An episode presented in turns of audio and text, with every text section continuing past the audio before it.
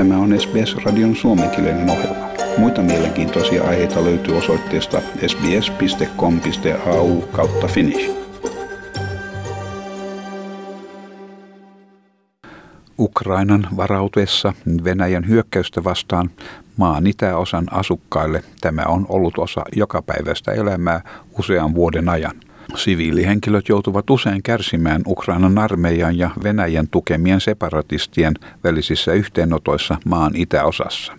Luhansk maakunnan asukkaat pelkäävät uuden sodan puhkeamista. Kello kolmelta iltapäivällä Troitske-koulun oppilaat kiipeävät suureen keltaiseen linja-autoon kotimatkaansa varten. Koulussa on kymmeniä innokkaita oppilaita. Kohdatessaan SBSn kuvausryhmän heitä alkaa naurattaa. He ovat aivan tavallisia lapsia, kuitenkaan heidän tilanteensa ei ole mitenkään tavallinen. Heidän koulurakennuksensa sijaitsee vain 700 metriä Ukrainan armeijan etulinjan asemista.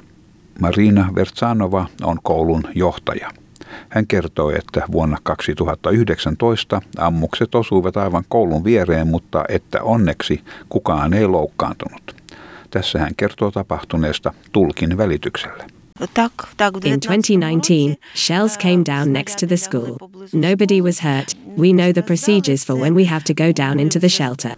Uuden sodan mahdollisuus entistä vahvemman vihollisen taholta pelottaa tätä yhteisöä. Hän sanoi, että kukaan täällä ei halua uutta sotaa.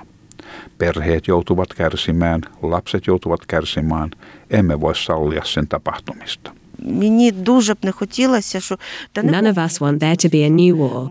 None of us want for war to return. Families suffer, kids suffer. We can't let that happen.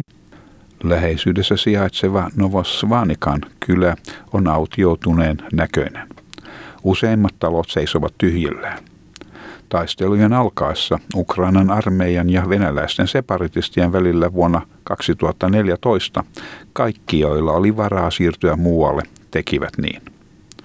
Kuuden lapsen äidillä Laada Naamchukilla ei ollut mahdollisuutta paeta, joten hän joutui kasvattamaan perheensä sota-alueella. Hän kertoi elämän olleen hyvin vaikeaa. He joutuivat piiloutumaan kellareihin.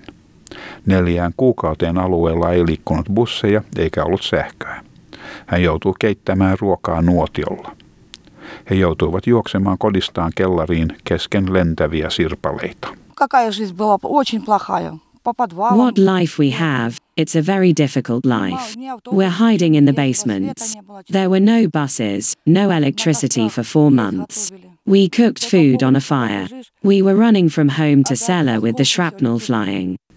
Viime aikoina alueella on ollut hiljaisempaa ja Laada toivoo tilanteen jatkuvan. Tietenkään hän ja muut asukkaat eivät halua sotaa, mutta tämä ei ole heistä riippuvainen asia, vaan heidän johtajistaan. Asukkaat haluavat yksinkertaisesti rauhaa. Of course we don't want a war, because the kids are still small, but of course that doesn't depend on us, it depends on our leaders. That's all I can say. We want peace and that's it. Kahdeksan vuotta jatkuneen konfliktin aikana taistelijoiden ja siviiliväestön läheisyys on johtanut moneen murhenäytelmään. Ukrainalaisten joukkojen käyttäessä autiotaloja tilapäisenä suojanaan kaupunki joutuu vain muutaman kilometrin päässä olevien venäläisten separatistien tulituksen kohteeksi.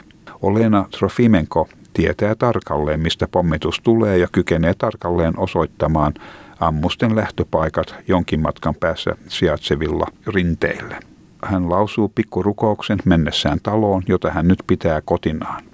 Tämä rakennus on tuskin asutuskelpoinen.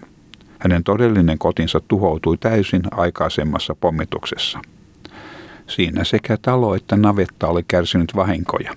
Hänellä oli siellä lehmä, mutta sitäkään ei voinut pelastaa.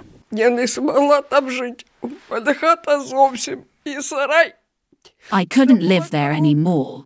My house and barn were damaged and my cow was there.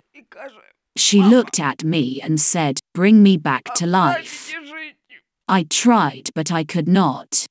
Nyt hän on huolissaan tulevien viikkojen tapahtumista. Who knows? We all walk under heaven. That's it. YK on mukaan hallituksen ja separatistien hallitsemilla alueilla 110 siviilikuolemaa kirjattiin viime vuonna – Tämän ollessa alhaisin lukema taistelujen alkamisesta. Yhden konfliktin asettuessa valmistelut uutta suurempaa sotaa varten uhkaavat taustalla. Sota, mikä todennäköisesti tulee vaatimaan paljon enemmän uhreja.